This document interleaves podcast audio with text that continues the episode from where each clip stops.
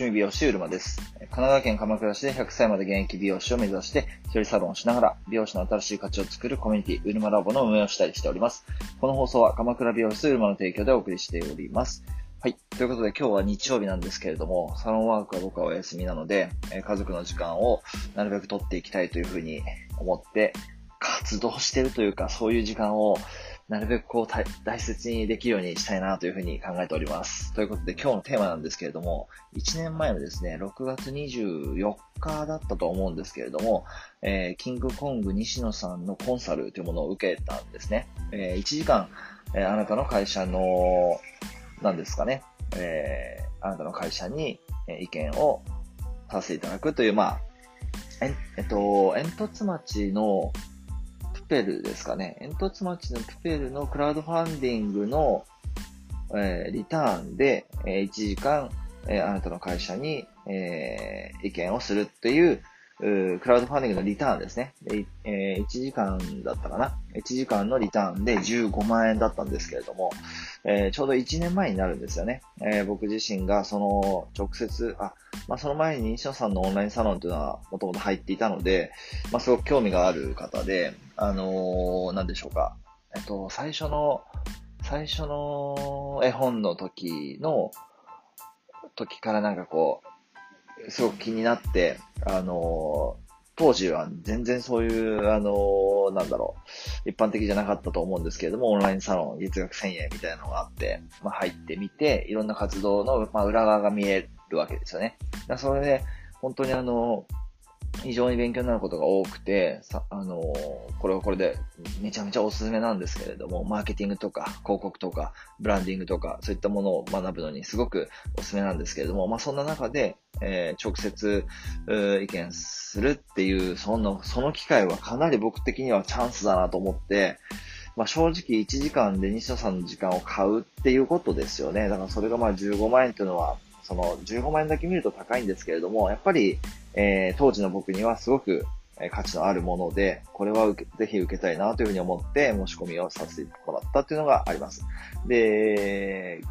去年は、去年の時点ではまだ当然コロナもないので、えっと、直接お会いして、え1時間場所を取ってそこにいらしていただいてっていうことができたんですけれども、今ですと、あの、 Zoom かな？今だと Zoom で、あの直接お話しするっていうことをやっぱされてますよね。ですから、それはそれで形がやっぱりどんどん変わっていくし、価格もやっぱどうしても1年経つと、あの、価値がやっぱ上がっていくんだなというのを実感して、まあそういう、ちょっと違った角度ですけれども、そういったものもやっぱり先に、あのチャンスを掴んでいくっていうのは大事なんだなっていうのは非常にまた感じてます。ということで、え本題になっていくんですけれども、1年前にキングコング西野さんのコンサルを受けて実践したことですね、今日のテーマ。えー実際にアドバイスをもらって、まあ、僕自身の考えと、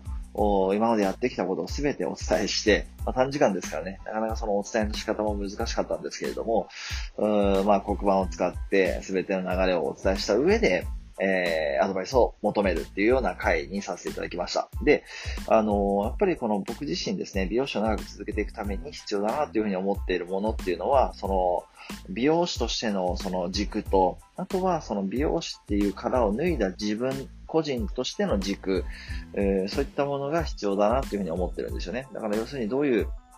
働き方っていうレベルではなくて、働き方を包括した生き方っていうレベルですね。どういう生き方をしたいのか、どういうふうに自分の人生を送っていきたいのかっていうのをやっぱり明確にすることが、その美容師を長く続けるためには必要だなっていうふうに思ってるんですね。で、それが、その、なんだろう、サロンでもいいし、何でもいいし、その自分の主張っていうのを本当に明確にしていくっていうことが輪郭を自分の要するに体とか自分の顔とか自分のその見た目の話じゃなくて、えそういったそのなんですかね。自分自身がどういう形をしているのか。要するに、自分自身の主張がどういうふうなものなのかっていうのを明確にするっていうのが非常に重要になっていくんだなっていうのを感じてたんですけれども、まあそういったところから自分がそれまでしてきた活動などを、まあ、えーお伝えして、で、アドバイスを求めたんですよね。で、その時に言われたのは、やっぱり時代がこれからどういうふうに変化していくのかっていうのを見極めるといいですよというふうにアドバイスいただきました。で、それは本当にこの美容業界で言うならば、まあ超高、これから2050年ですか ?2050 年にかけて超高齢化社会になっていくわけですよね。えー、えっと、65歳以上の人口が、あかなり大半になっていくっていう世の中で、自分が一人サロンを続けていく上で、じゃあ、何を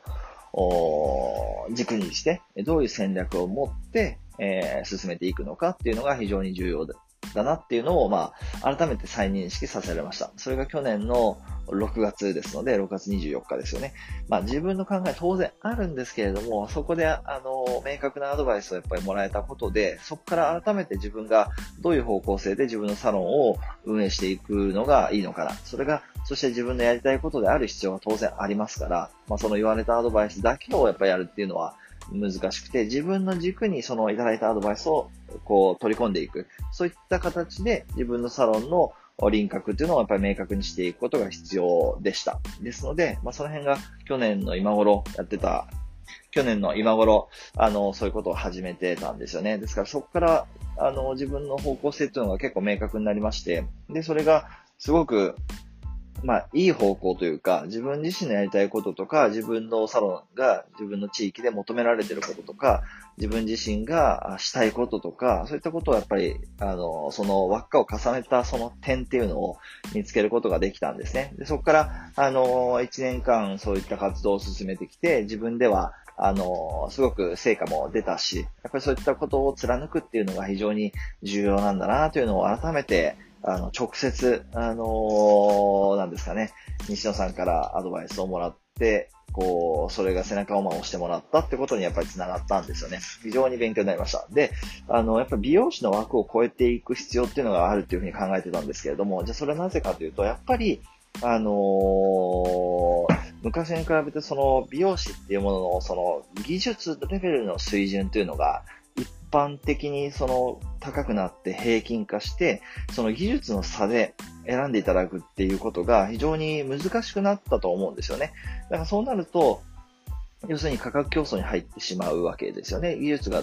あの、どこに行っても技術がいいと。まあ、そうなると、より安いところを求めるというか、こともやっぱり増えていくわけですけれども、やっぱりその、我々としてはそういった部分をなるべく避けたい。その価格競争の渦に飲み込まれないポジションで自分のサロン、自分の美容師ってものをやっぱり商品にしていく必要があると思うんですね。それがやっぱり美容師の価値をその上げていく、美容師の働き方とか美容師自体の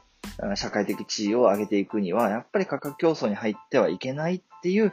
えー、その思いとか、そのやり方とかっていうのがやっぱり必要になるなっていうふうに思ってまして、で、そうなってくると、じゃあどういう部分で、えっと、そういったものをクリアになっていけばいいのかっていうことに対しても、またアドバイスをもらえたんですけれども、やはりその機能的な、美容師としての機能面ですよね。美容師としての機能的な部分ではない